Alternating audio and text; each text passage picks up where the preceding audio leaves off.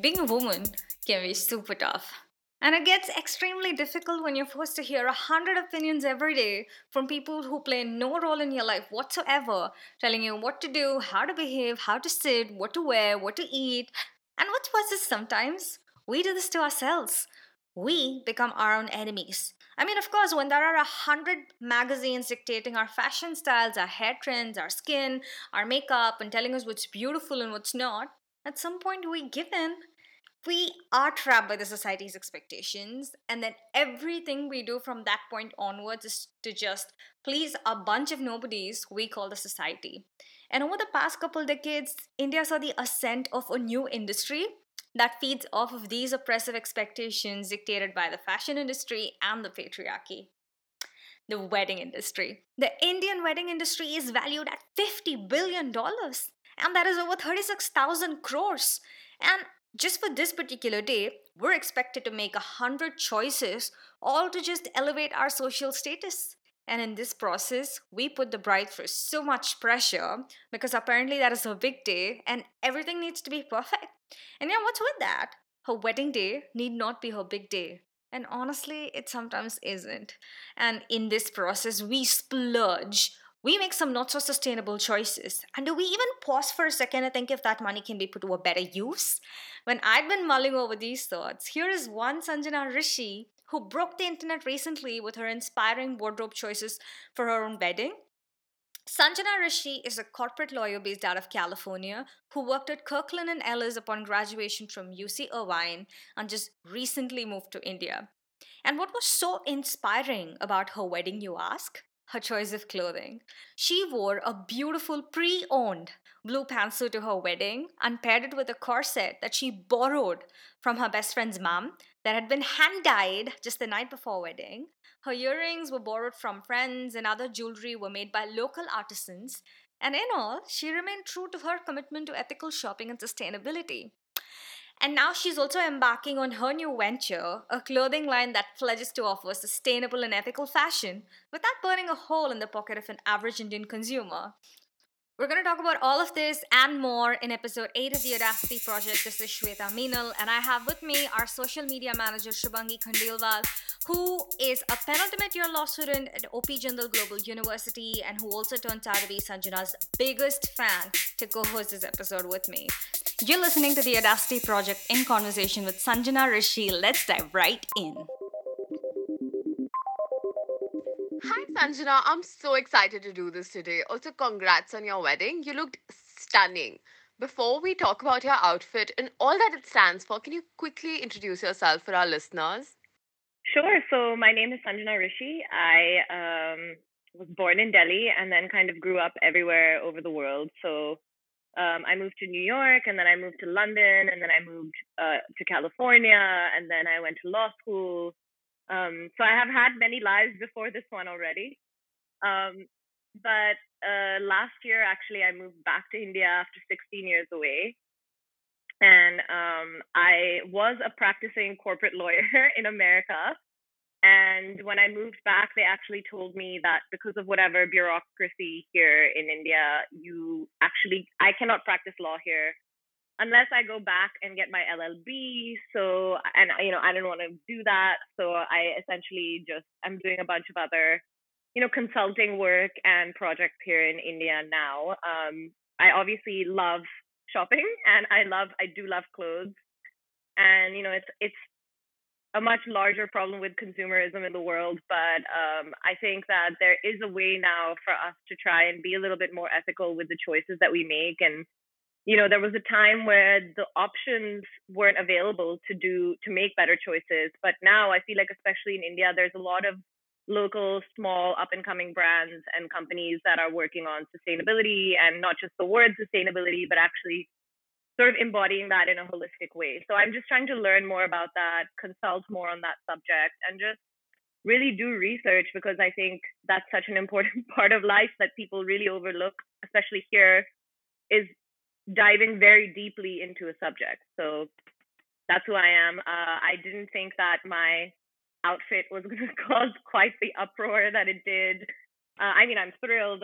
It's great. I'm, I'm glad that people are appreciating my outfit, but at the same time, I think I've you know I've said this on my Instagram before is I think it's a huge privilege in this country to be able to not even have to think twice about what you wear and I am very very lucky to hold that privilege um, and to have parents that haven't you know been yeah. able to tell me what to wear since I was 12 yeah so um, and obviously a husband who wouldn't care either so yeah yeah, yeah.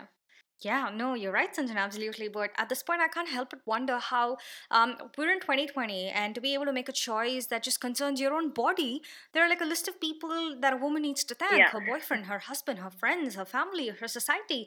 And um, when it comes to men, when they yeah. need to make a choice that concerns just themselves, or every morning when they wake up and they have to put on a piece of clothing, there's not much thought that goes into it. There's, they, they don't sit and think, how will I be received um, if I were to wear a particular piece of just tunic on my body. Um, and I think when it comes to the empowerment of the self, we have a long way to go. And that's just very unfortunate because um, there are so many consequences that attach to a woman being able to exercise her decisional autonomy or being able to own her sense of agency. And having said that, um, what is also super inspiring, Sanjana, is your commitment to ethical and sustainable fashion and lifestyle. And the fact that you went from a lawyer practicing in California to someone who's committed herself, who's just immersed herself to this important cause, um, is inspiring. I love how you're making the best out of the situation and you're owning it. Um, but like you, I mean, thanks for pointing it out because in the Indian market, most consumers aren't aware of the importance of ethical or sustainable choices.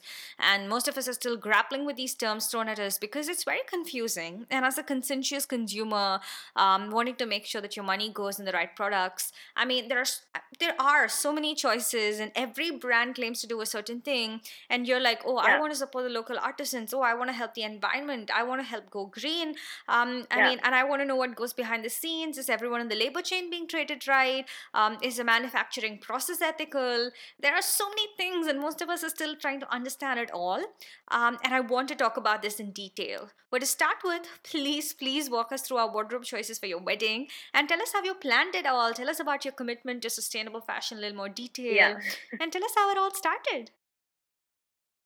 Okay, so um, you know, like most, I guess, brides in 2020, this was not really my ideal wedding plan. Although I'm not complaining at all because ultimately it ended up being everything for me that I had originally wanted in the actual um, like shadi of it all, which is to say, I was happy that it was just my family. That is actually how I always pictured it. And so in that sense, it worked out. My brother wasn't here. My husband's sister wasn't here. We would have loved for them to be here as well. Still in my mind, I don't know. I guess I didn't really think about it that much. I'm very like you know, it's really easy to go back after the fact and say, like, oh, I probably was influenced by this thing or that thing or this, you know, but the reality is that in the moment I wanted to wear a suit, I knew I wanted it to be pre-owned um, because that's very important to me. If I if if I was spending any money on anything for my outfit, I wanted it to be ethical.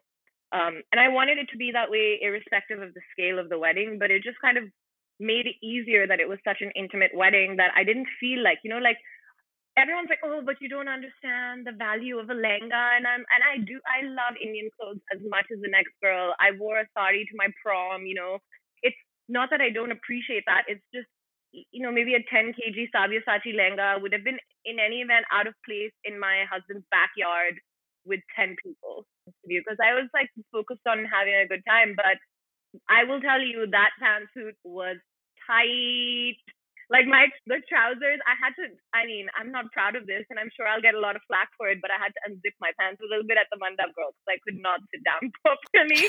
Um yeah we all do that right? right? You have to. And i just wanted to be i mean it was fine but i wanted to be comfortable and then afterwards i definitely wanted to take those trousers off so um i just kept on the same um corset took off my jacket and put on like some old uh, Gharara pants that I had lying around. And I mean, the day of my wedding, I'm telling you, I woke up. My makeup artist showed up to the to our apartment at 9 a.m. At the wedding was at noon. At 10:45, my husband, my then fiance, wakes up, gets up, is drinking his coffee while the makeup artist is like going crazy, like hanging out, chatting, you know, and then like at like 11 he left the house to go to his parents house. So it was like very chill wow. vibe. That's like just so perfect sanjana And at this point, I just really want to talk about something. Um, so you know how when you said how the day was very chill, Yeah. and even the makeup artist showed up at nine, and you guys were chatting away and doing your makeup, Yeah. and even in your Instagram pictures, when I was scrolling through them, what really stood out for me was your minimalistic makeup and your jewelry. And honestly, it was so empowering to see someone um, just make choices that please themselves and not for the rest of the society, which is ideally how um, I wish women would behave. But then the general pressure surrounding being a bride and especially around weddings is just super high. And that's what I want to talk about Yeah. right now. And especially with all the makeup services, the body shaping services, um, in all the pre bridal packages that is being offered that shapes the general expectations around how a woman must look, it just keeps becoming worse in the current times. And um, I want to talk about that. So, this is how we'll proceed. I'm going to read a list of services offered by the beauty industry to a woman, and then I'm going to contrast it with that a man is supposed to take, just to shush haters who would say men also have grooming services, don't be dramatic, right? Um, so, what I've done is I've picked out this entity called VLCC Services just because they have their offices all over their country and everybody would know what I'm talking about. Um, so, here goes. Um, what they do is they offer bridal packages starting from 7 grand and then it goes up to 21 grand. For 21 grand, they offer eyebrows, upper lip, waxing, full body diamond bleach. Yeah, full body polish, manicure, pedicure, hair spa, style change. Yeah. And they also offer something called a white neurologist, um, which I am not sure what it is, but I'm pretty sure it is something that promises a lightening of the skin. Literally telling us, all of us, the brown skinned people, that we're just not good enough, which Yeah. is so racist and which is so damaging. And even the cheapest bridal packages, which is offered for like seven grand, still contains bleaching and other crap. Um, and when you type bridal service on the internet, there are like 100 articles popping up with the title um, Pre bridal diet for weight loss. Looks sexy for him on your special night. I mean, of course, it is one thing wanting to look sexy for your partner, but it's another thing having to look sexy because of the general expectations, which honestly, unfortunately, sometimes also shapes men's expectations of their partners, right? Yeah. Um, but for men, the costliest available on their page is for like 2199 and there's a haircut, hair wash, shave, a pedicure, and a detanning. No bleach, but detanning, telling men that there's absolutely nothing wrong with their skin color, but it's just the women who have to take up a hundred different kinds of services just to feel validated. Right? And by this, my intention is not to shame people that go for these packages because it is definitely nice to stay groomed and we all love it. I enjoy it. I love a good makeup. I love it, you know, um, when I look good in the clothes that I wear. I love all that. Um, but the point Yeah. is, the problem is at a certain point, it stops being about having fun and it starts to put us down and we feel inadequate.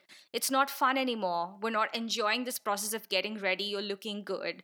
And it's no longer do I look attractive? Do I feel good? It is do I look attractive enough? And there's comparison, there's pressure. And we're doing it only because we need to fit a certain mold. And that to me is a cruel, cruel form of oppression. And men don't go through most of this crap, so um, they probably cannot empathize. And some men go to the extent of pointing out the flaws in their women, um, which is just so cruel. So I just wanted to ask if you've ever felt the pressure at some point um, during the wedding process or So- just generally right now. Yeah. So we spoke about this earlier where we were like, oh, why do we have to speak, you know, why does it have to be, oh, thanks to my parents and thanks to my husband or whatever? But sadly, you know, what you're talking about unraveling isn't unique to your wedding experience, right? Yeah, it's yeah. like aging, anything in when it has to do with beauty and women is just these expectations thrown at women that we may not even be conscious of. So, for example, yesterday I was um, with some guys, and my husband is 33, so he was like, "Oh, you know, but I don't look 33. I look like 30," and I was like, "It literally makes no difference." And I was like, also yeah. between the age of 30 and 40, men grow and become silver foxes. Yeah. In from 30 to 40, women rot. Okay, in the eyes of society, women rot. Oh my god, yeah. And I think that's one ridiculous. And two, they were like, no, no, we're men age too. Men have aging. Uh, You know, you have to look a certain way. And I was like, okay, let me just. And this is like a very simple way that I have been able to speak to men about this because men are also like, no, uh, defensive, always defensive. I was like, okay, so tell me, at what age would you realistically think about getting Botox? And they were like really taken aback by the question, you know? They were like, what do you mean? No age? What are you talking about? And I was like, if I asked, let me say, let me think of 10 girls in my head. If I said, oh, what age would you realistically consider getting Botox? I don't think a single one of them would be like, what a ridiculous question. No way you know? Yeah, And- totally, totally. Dude, even for me, I'm like, there's, oh, at this age, I'll start seriously thinking about it. And I think every woman obviously has a right to make yeah, that choice for course, herself. But the reality is that there, the pressure on women is so intense, Hmm. but it's so normal that Yeah. we don't even think, like, you, you would never take this time to parse those two things out and be like, oh, this is the pressure on men, this is the pressure on women. Yeah, yeah, yeah. It's just considered different for women, you know? But going back to my bridal look, I think because the outfit itself was so like for example i went to um i initially you know it wasn't an outfit it was just a suit and i had just worn it as like a picture like a so i could take it when i was you know sourcing other stuff and i went to a very very big important uh designer bridal wear house and i was like you know i want a dupatta that matches this. And the lady there was like this simple thing she was like bazaar mein chale jao wahan se kuch khareed lo nahi milega and I mean, she was actually being sweet to me because I have patronized that store before, and she was like, you know, it's going to be 70, 80k for you to get a dupatta here. Why would you do that with such a simple suit? Which also, I mean, let's not get into how insanely costly bridal things have to be. I mean, and that's normal. That's like it was, and it was a normal like net dupatta. You know what I mean? So yeah, I mean, it is getting pretty crazy how much people spend on these and how, and it becomes, like you said, it becomes the expectation.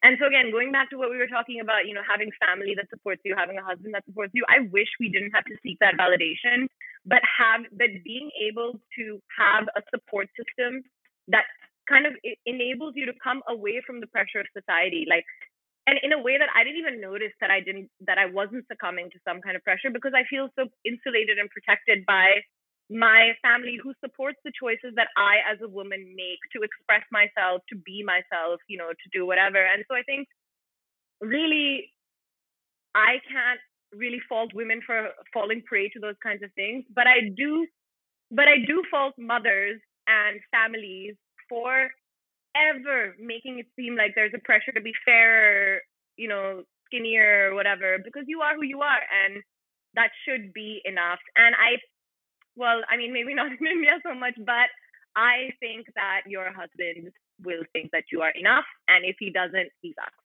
And I don't think my my husband had. I don't think my husband had any real feeling one way or another about the way that I dressed or the way that I looked. It wasn't really something that we discussed, other than obviously me like requiring him to tell me I look good every five minutes. Although I myself was walking around like I'm a model, I'm Linda Evangelista, don't worry about me. So yeah, I mean, I just I felt good about myself, and um, you know, the makeup artist who is a you know a fairly large name in in bridal makeup artistry. Um, it was a it was a challenge for her, I would say, because I was like, you know, you have to tone it down. You have to like, I didn't want to wear any eyeliner, and for her, that was like, it's your wedding, you know, yeah. get a grip. Yeah, no, of course. Um, Yeah. I mean, even when I looked at your Instagram, uh, like I said, one of the first things I noticed was um, the minimal makeup, right? The nude look, and nothing, you know, too bright, nothing over the top. Um, and uh, you were just being yourself and so comfortably at that. And the fact that you didn't give into a certain pressure that is dictated by the industry, to me was just, I mean, beautiful. Yeah, I mean, and honestly, like wearing super dark and super heavy makeup with that outfit just wouldn't have looked good. Um, I wanted to look like very light, you know, bright, dewy. Also, it was like 40 degrees that day, so if, if there was dark makeup, it would be dripping down my face. yeah. And I am really happy with how the whole look turned out, and you know, props to just Neat. Like she really pulled it together and was very receptive when I was like, no, take it down, take it down, take it down. Because for her, in her mind, that was already super minimal. Um, but like, you know, she didn't use foundation, she didn't put lashes. So for her, it was very strange, I suppose. But, you know, I think you should just yeah. yeah, dress no, the way yeah. that and you want, and your makeup should complement Right. that and nothing more and nothing less. So, yeah. Beautiful. Beautiful. Well said, Sanjana. Well said. Well said. I think I really want to ask you something here. So, the pop culture and the society in India has placed such an immense burden on the people who are getting married. Like, you have to have like this grand, extravagant, affair where even if you want it or not, you're doing certain things just to sort Yeah. of maintain your status, social status, and giving your socioeconomic class, anyone can figure out that you can have all of those things, but you still chose to have such a small affair. Yeah. And I mean, I just want to understand how did you make that decision? Yeah, I, I was I, I was telling my mom. So, I mean, I will say uh, everything that I am and everything that's coming through to you in terms of my views towards equality, women, humans, everything is a product of my mom, and she is just phenomenal. So her and I were joking. We were talking about this privilege thing, and I was like, you know, like if I was in America, I would probably be like a white Anglo-Saxon Protestant man. Like that's my level of privilege in this country, and you have to be able to recognize that. But yeah, I mean, I'm still not going to say that next year we're not going to have some extravagant party, and I'm not going to throw any judgment or any shade at people who choose to have big weddings. That's fine. That's totally your thing. You have the money. It's your decision. What I am just against is the pressure to do that. If you don't want to do that, you shouldn't have to do that, right? And so I guess yeah, I mean, no judgment. Have your big wedding, do whatever, but don't look down on other people Absolutely. or say that I'm not a cultural bride or that I'm not a desi bride because I didn't wear a lehenga. You know, Yeah. it just doesn't make any sense Yeah. to me. No, no, you're absolutely right. So, Sanjana, I want to, I mean, at this point, I want to quickly go back to what you said a minute ago about how um, your wedding look is not something that you discuss with your partner, and to him, it just didn't matter how you looked. And that's beautiful, right? And that's also the Yeah. truth in most cases because to most of our partner, partners, um, it doesn't matter how we look. So, um, it takes me to the other facet of oppression, which is that um, it is something we do to ourselves. The pressure, the societal standards, the, the, the need to fit a certain mold or to look a certain way is something that we bring upon ourselves.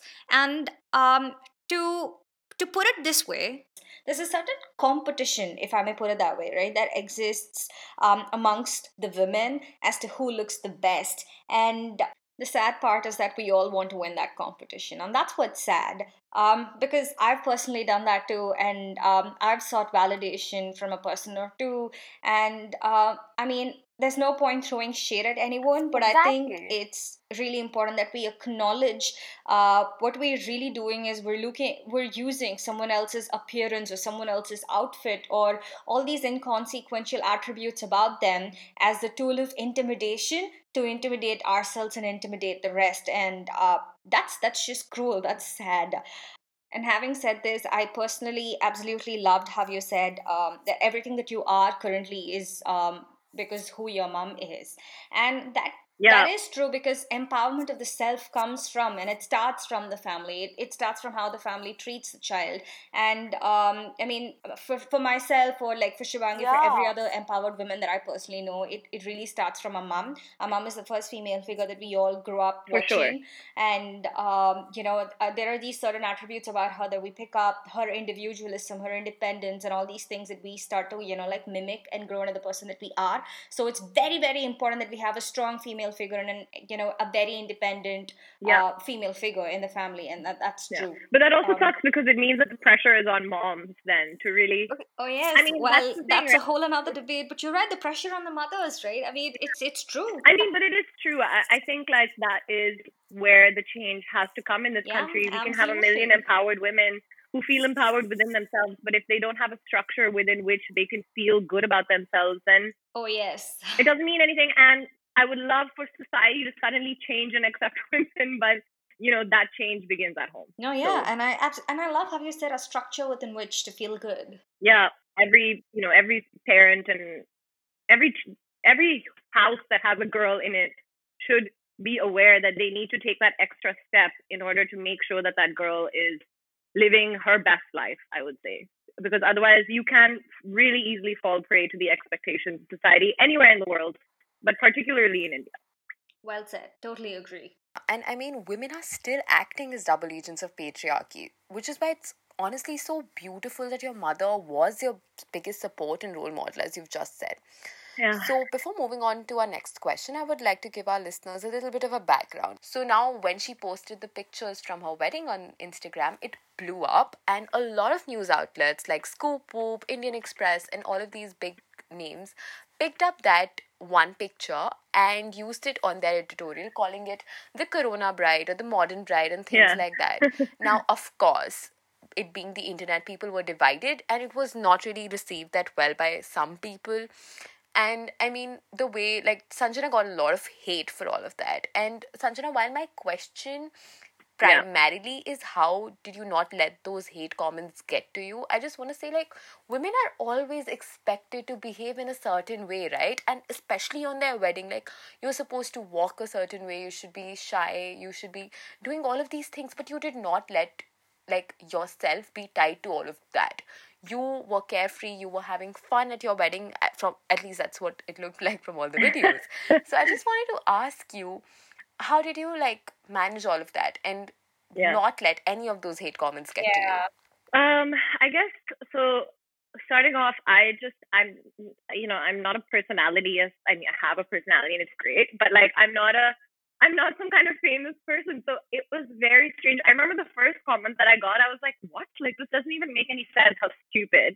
And um, you know, I did respond to that one, and I have responded to a few, but the you know one as it started getting to the point where it was picked up by so many different outlets and stuff and they were reposting it on their instagram that's where the real like horrible comments were where people were like oh you know if you can't um if you can't expose our culture at least badnaam to mat karo please go and die.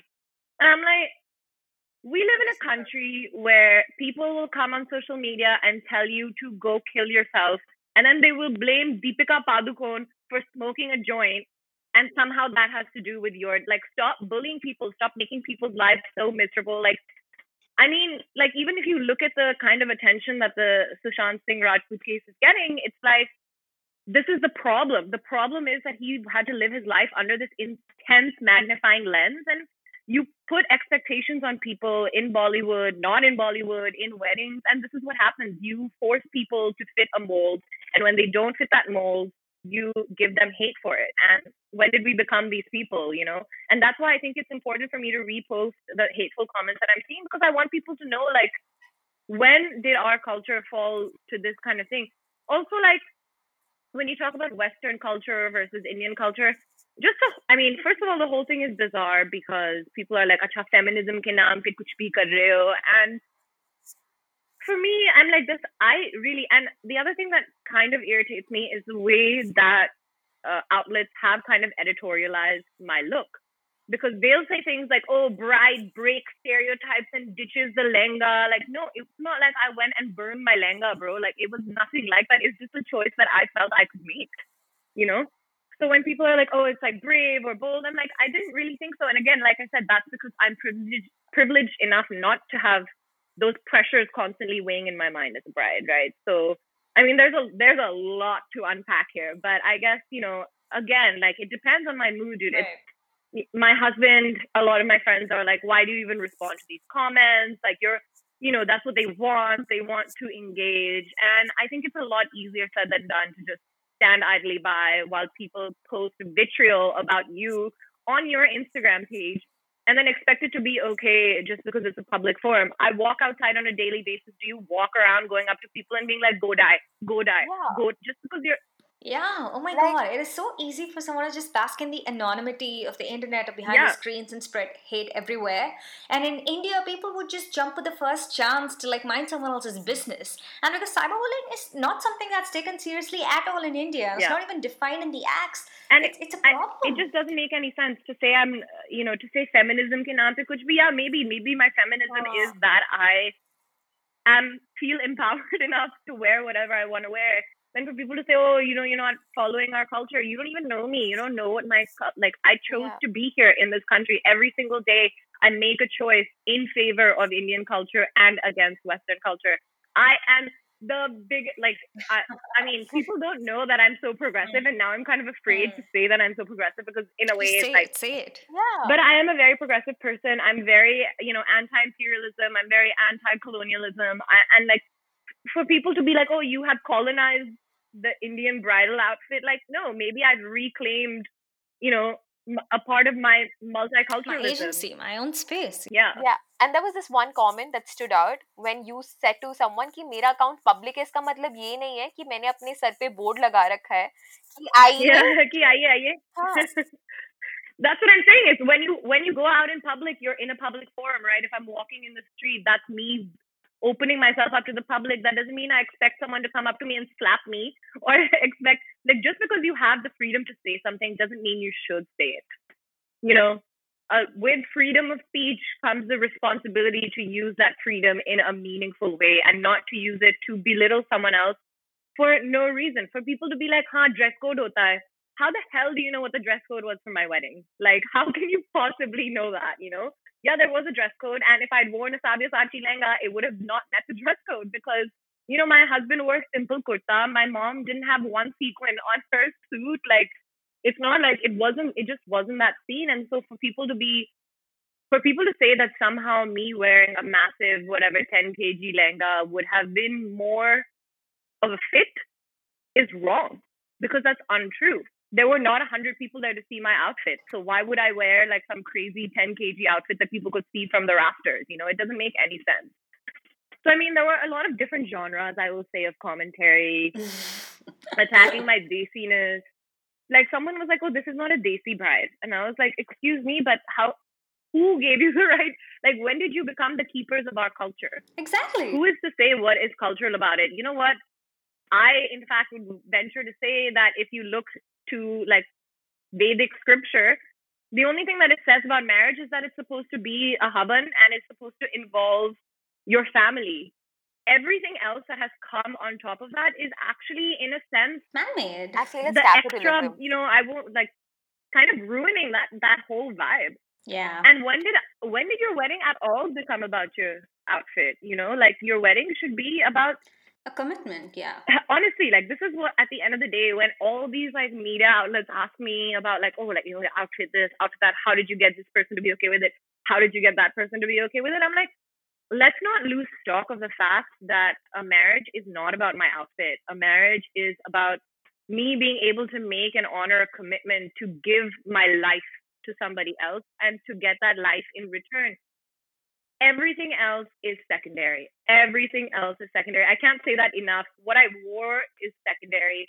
What matters to me and my husband is that we were able to be there with our family and make this vow to each other for the rest of our lives. So, you know, yeah, you can hate on my outfit, but like, it's just why are you bringing negativity to some to one aspect of my day that wasn't even the main aspect of the day? Like, but I don't think ever for a second I felt bad about myself because I am a gift and I know that. And that is the main thing is women don't feel that way and are seeking that feeling by succumbing to the pressure of the world around them because they think it will give them that that like feeling of wholeness. And that doesn't come from outside. That comes from your feeling about yourself.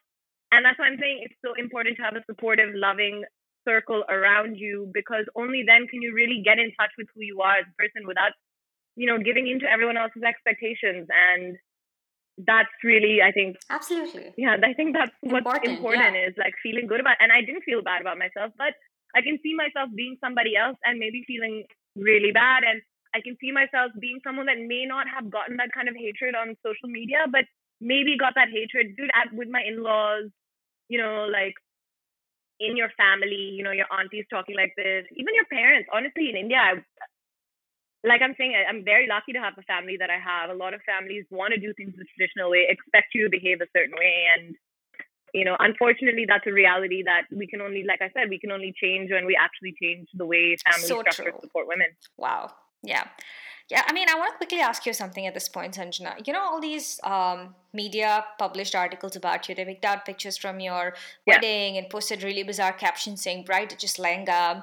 And, and there was something in particular that caught my eye. Um, it, it was something, if I'm not wrong, it was something like um, work from home norm seeps into. Yeah, Hindustan Times, yeah. the beacon of journalism in our country, where it said work from home culture seeps into la, la, Zoom call culture seeps into weddings. I'm like, first of all, if you were wearing my tight trousers on your Zoom call, you are Zoom calling all wrong, honey, because the whole point of a Zoom call is it's a top up look, right? And I'm like, it just, it just does. Kuch, honestly, kuch be in this country, and people did they even get your consent before going ahead? Did they speak with you? Nope.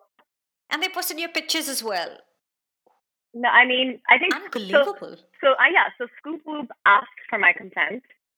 Um, but that was it. I didn't even know in like Times of India. I didn't know Hindustan Times, and I would think that those are the outlets that have some respect for you know journal. And like I can understand like I can understand like a Wed Me Good or like a Wedding Wire or whatever because for them they see a public post, it's public, they can repost it, it's fine, and I they do like tag me, they give credit to me, but at the same time like for you know, like yeah, for India Times and for Hindustan Times, it's pretty crazy that you didn't reach out to me and say like, "Hey, we're writing this thing about you," or, you know, "Can we use your pictures?" I would have given them better pictures if they'd asked, maybe. But like, I'm just yeah, it was pretty shocking to me that so many people were able were doing that without even asking my consent, and then on top of that, editorializing it by you know and enabling the trolls to be like, yeah, this girl favors like obviously when you say ditch the lehenga la la la people think that i favor hmm.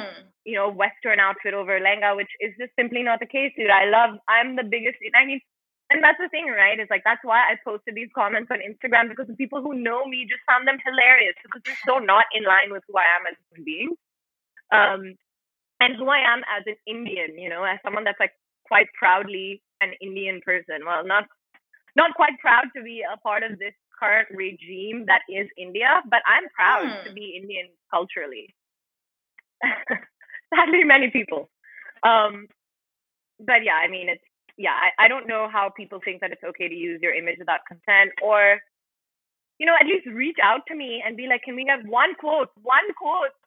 Yeah. You know, but. Correct you know, this sort of shows the extent of entitlement that the media industry holds, especially when it comes to um, issues surrounding women, which unfortunately agrees with how the hegemonic culture treats or looks at um, women yeah. and how they bounce at the first chance that they get to tell a woman what to do with her own body or how to make her own choices. And I mean, it, it's just so wrong yeah it's very wrong I feel like this is sort of in line with what's happening right now. Like, for instance, we saw how Deepika, Shraddha, Sara all were like donning these like suits when they went to NCB, and like there was this entire internet like like you know laugh about oh this is manish malhotra innocent collection 2020 that has come out and like how women are dressing in salwar suits or how they are dressing in a certain way just to prove that they are innocent and like that of course always comes back to the bigger picture where they say that if you dress a certain way you are trying to prove a certain point right yeah. yeah. Oh, Sanjana, now I want to ask you about this article in which you've been featured, which is on basically work from home, and you're talking about how you worked with colors of nature and how you're working on this series of kaftans and everything. And I just want to know more about that now. And can you also quickly talk about your involvement with ethical and sustainable fashion very quickly, and then we'll wrap it up? Yeah, for sure. So um, I actually, uh, when the lockdown started, um, started growing a lot of my own stuff on my like my own produce on my uh, terrace. I have like a kitchen garden, you know, I have corn, I have cholai, I have all this kind of stuff. And I don't know why, but it also just got me generally really thinking about the environment. Of course, also with COVID, I was like, we're, we're going to die basically as a species um, if we don't fix our stupid habits. So it started with really little things, you know, like I compost now, I use my kitchen garden, I try to reuse all my, in like little things. I think also being at home makes you realize the little things that are so wasteful. Like, so for example, like yes um, my RO wastewater, I realized that an RO on average wastes like 75% of the water. So for so every day, every day, if your pipe is just hanging in your sink, you are probably losing for a house of two, as we are. You're probably losing about wasting about 20 liters of water. Um, so I actually tested my water supply, and I and technically the ppm level of the tap water is low enough that I could actually drink it. Now, there's other stuff about, you know, there might be other things. You should get like a UV filter and stuff. But the fact is that uh, according to the legal limits, this water is completely safe and drinkable. And I'm throwing 20 liters of it away every single day. So I started, you know, I made a tank for my RO water. Now I use it to feed my upstairs uh, kitchen garden. So I just started thinking a lot more about sustainability. And like one of the things that really matters to me in India is supply chain, like we talked about. And um, obviously, I'm I've always been into clothes and fashion, so I wanted to actually create a line of sustainable products, um, which is also, you know, in and of itself, such a good research project because you can really delve really deep into there's got to be a balance between consumerism and your, you know, you you striving for ethical. Like for example, one might say that creating a new product at all, creating even if it's an organic product, is in a way not sustainable because you're doing something then that damages the environment still, right? So I mean, a lot of lines to draw, and it's been a pretty fun project. But so I'm um soon launching a brand of uh, night. It's actually not really kaftans; it's more like nighties which I love because I'm obsessed with nighties. And I was in lockdown, obviously trying to find nighties everywhere, and I couldn't find any that I really, really loved. And you know, if you switch on the TV, if Correct, you correct. look back, if I look back on my memories of my childhood, like kaftans are great, and I mean, my line will include kaftans as well. But 90 nighties is the Indian homemaker's wardrobe. Like any TV show you watch, if there's a woman in it that's you know a home a house a homemaker, then she's wearing a nightie, and I find them really comfortable, and I'm always looking for good ones. So I worked with this uh, company called The Colors of Nature to help produce a line, um, and it's basically completely um, 100% organic cotton, and it's all 100% naturally hand dyed. Um, with with the so the same the reason why I chose the color of nature is also is because they essentially use the water from they take the dye which is made from plants they dye the, the, the product and then the water the wastewater they treat it and they actually use it to then feed their own plants so they've created a really nice little circular model for themselves and i love that of course yeah and they're great and um, you know they work with a lot of local weavers and stuff to get that great organic cotton fabric. But yeah, I'm excited for it to come out. Not really talking about it as much yet because it's still very much in the works. But yeah, it should be coming out soon and it's going to be super adorable. And I mean, again, like you can, I mean, I wish it could be made to order, but you know, now we live somewhere between a made to order world and an Amazon Prime two hour world. You know what I mean? So it has you have to find again some balance in the middle. So for me, I'm making them in really really small batches, and it's a good way also to test the market and see if there is any traction there. Um, in addition to that, I also help them consult on certain projects where, you know, a lot of people in abroad, for example, do still use India as like a textile hub. So they will reach out to people and be like, you know, this is the end product we want. How can we make it more sustainable? So I'll help people try and figure that out and uh, connect them with the right people uh, so, Sanjana, the line sounds really great, by the way. The question that I want to ask you here, though, is that from the sound of it, it would be an extremely expensive product, right? Because the organic cotton, as we know, is extremely expensive in yeah. itself. And the circular model that you just discussed yeah, yeah. with us, it as it is customized and custom made only for their brand, I'm pretty sure it would add to the overall costs. And then your own idea of how you want to pay everyone their fair share, it's going to be an expensive product. And yeah. I mean, for something like a nightie, uh, which is something you cannot even wear outside or show off, how would an average yeah. consumer sure. spend such an exorbitant amount on something like a nightie? Or like, what do you think? Would you like to say to an average I mean, consumer? and that was that was another big hmm. issue for us with pricing because initially, especially during the lockdown, the pricing that I was getting for fabric was insane, insane. I was like, there's no way that I can make an end product and send it to someone. I do not want to sell a 10,000 rupee nightie to anybody, you know? Who is buying that? There is no market. Like, my uh, a friend of mine just recently uh, launched uh, like a it's, it's almost like kaftans but they're a little bit more fancy embroidered and they come with pants so it's kind of like a kurta love them hmm. love them by the way exactly yeah. so I mean, that kind of stuff at that price point works because it's something you can wear out and something that you will probably wear out if you spend that much money on it in the first place. Um, but for me, it's definitely something that I want people to be able to keep for a long time and wear over and over again, but at home, you know? So, I, yeah, it was very important for me to keep the price down as much as possible. It's not even that I would say necessarily that um, organic cotton farming or organic cotton production has to be way more expensive. It just is. And that's one of the things that I'm realizing is that systems are not in place for people to do this, which is why I, and that takes me to, you know, getting to my Instagram and kind of curating a space where it's not just about me and whatever, it's about supporting brands that have taken the step to try and, you know, really backward integrate sustainability and ethical practices into their model What I'm finding a lot in India though is, um, you know, there's this idea of greenwashing and all that kind of stuff where it's like, oh, a company tells you that it's, you know, sustainable and you just, it's not actually. But what I'm finding a lot in India is, and I think this is something that we absolutely have to keep talking about, is ethical is not the same necessarily as sustainable. And if you are not paying every single person that works in your supply chain a fair wage, you are not a sustainable company. And in India, and in India, when you go to manufacturers and stuff like that, a lot of us don't like uh, like even for me, like it's easy for me to be like, oh, make me this product, give it to me, I'll market it, I'll sell it, you know. But the fact is, that's not how. It, then I can't really claim to be anything because I don't have any control over my supply chain.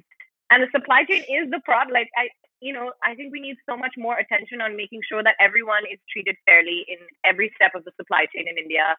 And that's one of the things that will ultimately also help people, you know, uplift people in this country because if they're doing hard work, they should be rewarded accordingly for it. And I think a lot of brands are now realizing, like especially a lot of small companies are now realizing that because they had to go in and you know do their own work when lockdown happened and they ended up being without the the artisans that keep them afloat really so um yeah so for me that was really important so i had to find you know make sure that every step of the supply chain is and i think that's what you have to do now to be to take it to that next level and I think also, you know, I think we have to talk about sustainability very specifically and not just use it as like an umbrella term for nothingness, which is kind of what some how some people use it, and that pisses me off because then everyone's like, "Oh, we don't use the word sustainability," but I'm like, now you're just gonna make me find a freaking synonym for this word for no reason. Like, why don't we talk like sustainability has to be an umbrella term right, for something right. that's very holistic, right? So it has to be ethical, it has to be environmentally friendly,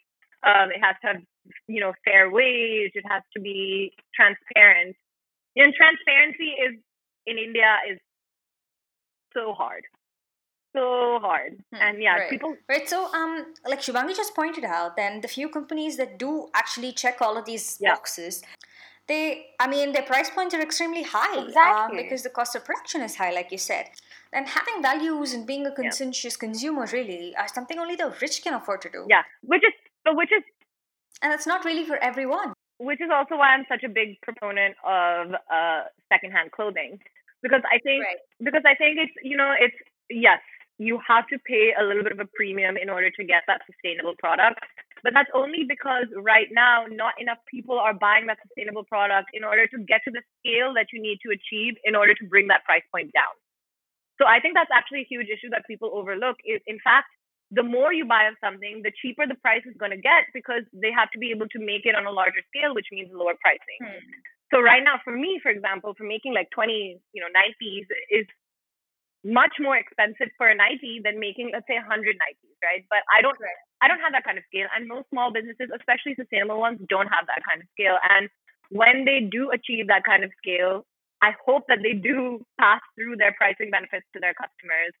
Um, I mean, I hope to, but I don't. I, I can't really speak for everybody and where their price point stands and whether they're obviously more focused on their margin than I am. Um, but yeah, I think that's the issue. One of the issues is it's not a large, you know, where the system isn't in place. Like where making cheap organic cotton isn't a profitable yeah. business, why yeah. would you engage in it? Hmm. And I love secondhand It's a great way to shop. Yeah. So, uh, Sanjana, I want to ask you something about this philosophy and I want to understand this sort of transition because, as you told us earlier, you had worked as a lawyer at Kirkland Ellis, which is one of the biggest law firms in the world. And as a corporate lawyer, yeah. I'm sure you would earn exorbitantly, but as we know practically, most lawyers are playing for the bad guys.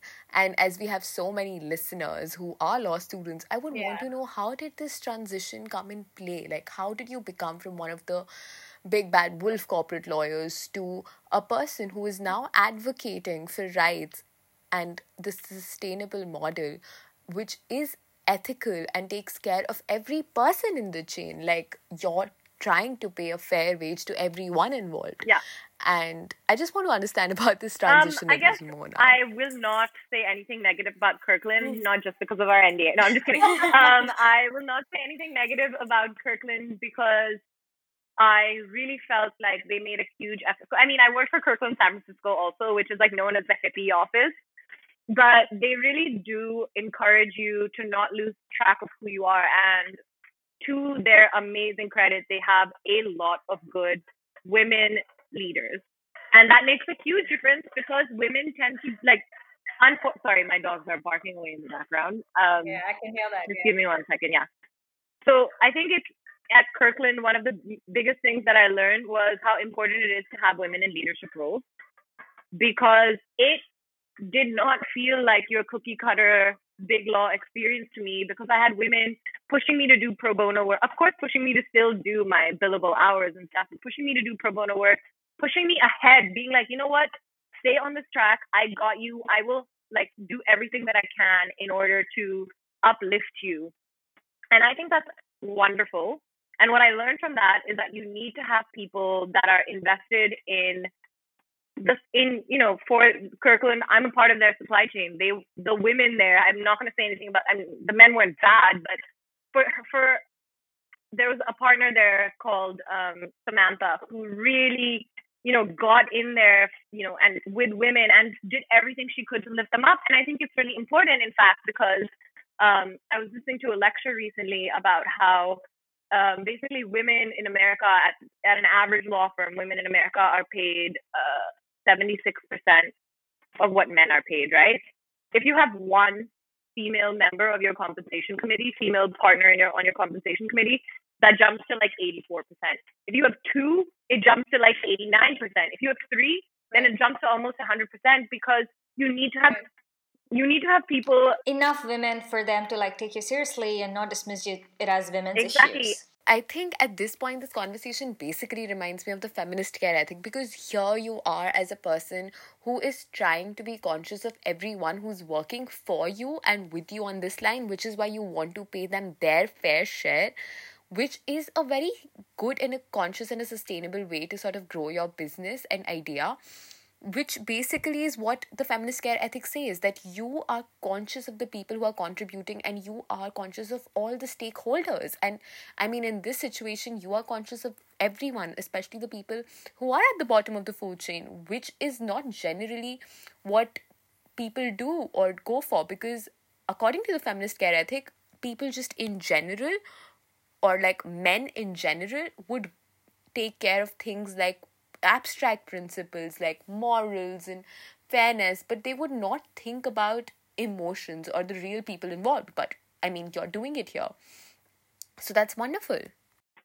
Yeah. So I will say, so to go back to the question that you asked, I will say this feminist ethic of care was very much put into practice in my law firm which really made me think if they can do it in a super corporate corporate like pretty much the highest echelon of corporate that you can get if they can do it there then we should all be able to do it no matter what we do.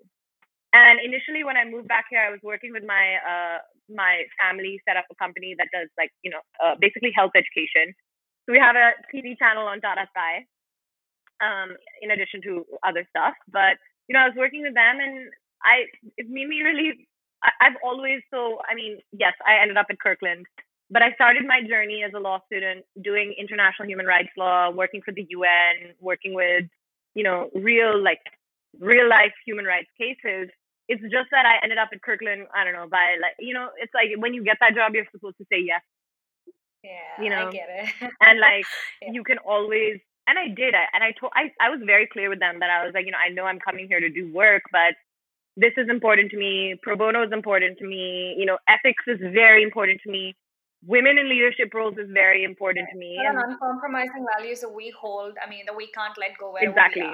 And I think and I, and you know they really appreciated me for all of my you know and I was vocal about a lot of things that other people maybe didn't say, but yeah, I think being able to accept that you know feminist ethic of care is really important for women, especially women that have been sort of molded by this corporate culture, which is why I think it's so commendable for a woman like a Samantha in at Kirkland to be this way is because she could easily have said, you know what, the way to get ahead is clearly to be ruthless, aggressive, to be basically to adopt the male ethical, you know, framework. And you know, I just I'm very grateful that she didn't ever do that, and that she that you know you she helped me realize that you can still be a super caring person, you can still be exactly who you are and as emotional as you are, and use that actually to uplift other people like you. So you know, even as something as small as my bridal outfit, maybe I'm not informed by maybe I didn't do it to make a statement, but I am overwhelmingly like touched by people being like, oh, wow, inspirational. You inspired something in me because people just want to see other people like themselves in good positions in life, you know? So Right, like right, if, if if someone can see themselves in me, that's great. I hope that then they can do everything that they feel, you know, they wanted to do in their whole lives. So yeah. Um, I guess then moving to India and starting my own thing, it just was kind of a no brainer that I would want to make sure that I'm uplifting people and not just taking from them without giving back, I guess. Wow, that was beautiful. Thank you so much, Sanjana. I Thank mean, you. um, lots to Yeah. unpack. This entire conversation was so inspiring and empowering all at the same time. Um, so much to reflect Yeah. upon and learn from. And amongst other things, I'm super glad we had this conversation on what goes into um, making an ethical and a sustainable product because a lot of companies um, are claiming to do that off late, but um, you know people don't really understand the consequences of uh, conscious consumerism. And I hope this is really the dawn of um, something in India and people start investing and purchasing in more of such products. Um, Shubhangi and I are rooting for you, Aw. and this was swell. Like you know when you said like the last part when you're just like i would love it when i'm inspiring people as someone who's like studying law at one of the most privileged universities comes from a very comfortable background who wants to work in the corporate america i think this is something i would want to strive for and Uh, i mean this was just beautiful it was really great thank you so much thank you Yeah, so thank you so much for doing what you do. Shubhangi and I had a great time hosting you. thank you guys so much. Thank you for having me and thinking of me. You're so sweet. Thank you. Take care. Bye bye. Bye. okay bye If you like this episode and want to listen more of such episodes or want to learn something about who we are and what we do, please check out our website, which is www.theaudacityproject.net. Or you could also check out our Instagram handle, which is at the.audacityproject. Until next time, see you. Bye bye.